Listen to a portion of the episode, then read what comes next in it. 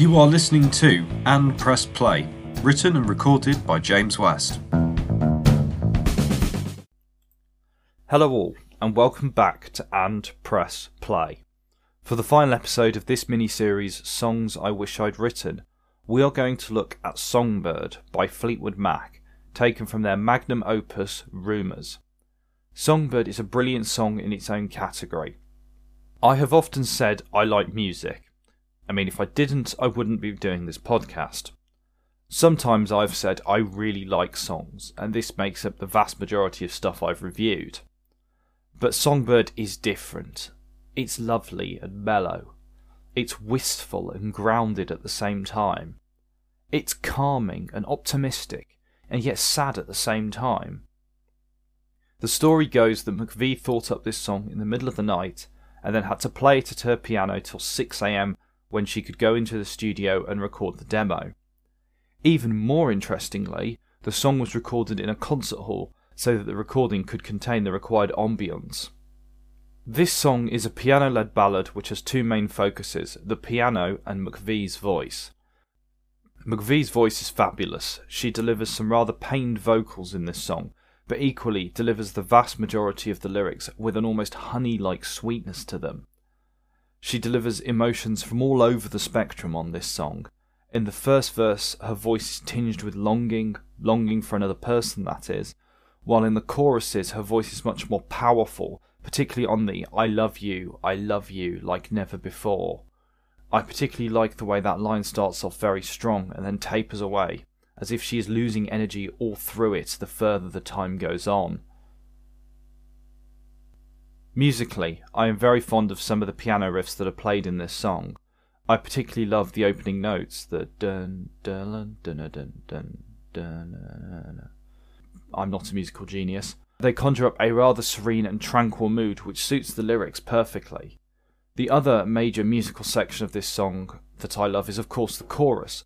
The refrain in the chorus lifts the mood significantly and provides a bit more urgency to the song, especially as McVie's vocals become much more impassioned. The refrain also works as well because it fades out almost as quickly as it comes in, which helps give the impression that all these moments of passion and emotion are fleeting. I also like the use of Lindsey Buckingham's acoustic guitar here. It provides a hint of sharpness against the piano, which helps ground the song a bit and gives it a bit more of an edge and a bit more of a bite. Lyrically, of course, this song has some great images in it. The first line I love is actually one of the simplest in the entire song. And I feel that when I'm with you, it's alright. I know it's right. This is a simple declaration of love which shows the comfort of being around that person and just how well you fit together, and it fits the whole mood of the song perfectly.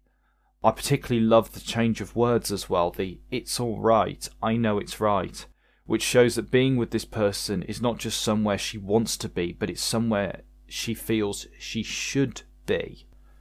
The next line that really leaps out is, and the songbirds keep singing like they know the score. There's a lot to explore in this line, but the use of songbirds gives this song a very natural feel to it, almost as if the love that is being felt is as natural as a songbird singing, which is basically what it does. However, there is a certain irony to this lyric. In previous lines there has been a big focus on what the singer can give to someone else. To you the sun will be shining, or I'll never be cold, but nothing about what they could do for her. The irony in this lyric is that if the songbirds are singing like they know the score, it suggests that nothing has changed, or will change. This suggests that the singer is in love with someone else and she already knows that the affection will never be returned. The final lyric I wish to talk about is, I wish you all the love in the world, but most of all, I wish it from myself. This continues the theme of unrequited love, but what I like about it is the very selfless nature of the line, which is then juxtaposed by a more selfish nature, as she loves someone who may not return her feelings, and she hopes he does. It's sung in a rather simple, sorrowful way, and that it's actually very hard not to be moved by it to some degree, especially due to its place as one of the final lines in the song. To conclude, I would give this song a 5 out of 5 down to McVie's vocal performance and her piano skills. Now, the reason why I wish I'd written it is because it is a deceptively simple song that contains some nice, elegant lyrics to it, but also because it's got such a fine melody, there's a certain sparsity to the number of notes that she uses on the piano, and it helps create this calm and content atmosphere, which it's hard not to get swept away by. Indeed, this is why it's used as the closer in most Fleetwood Mac concerts. Hope you enjoyed this episode, and I'll see you next time.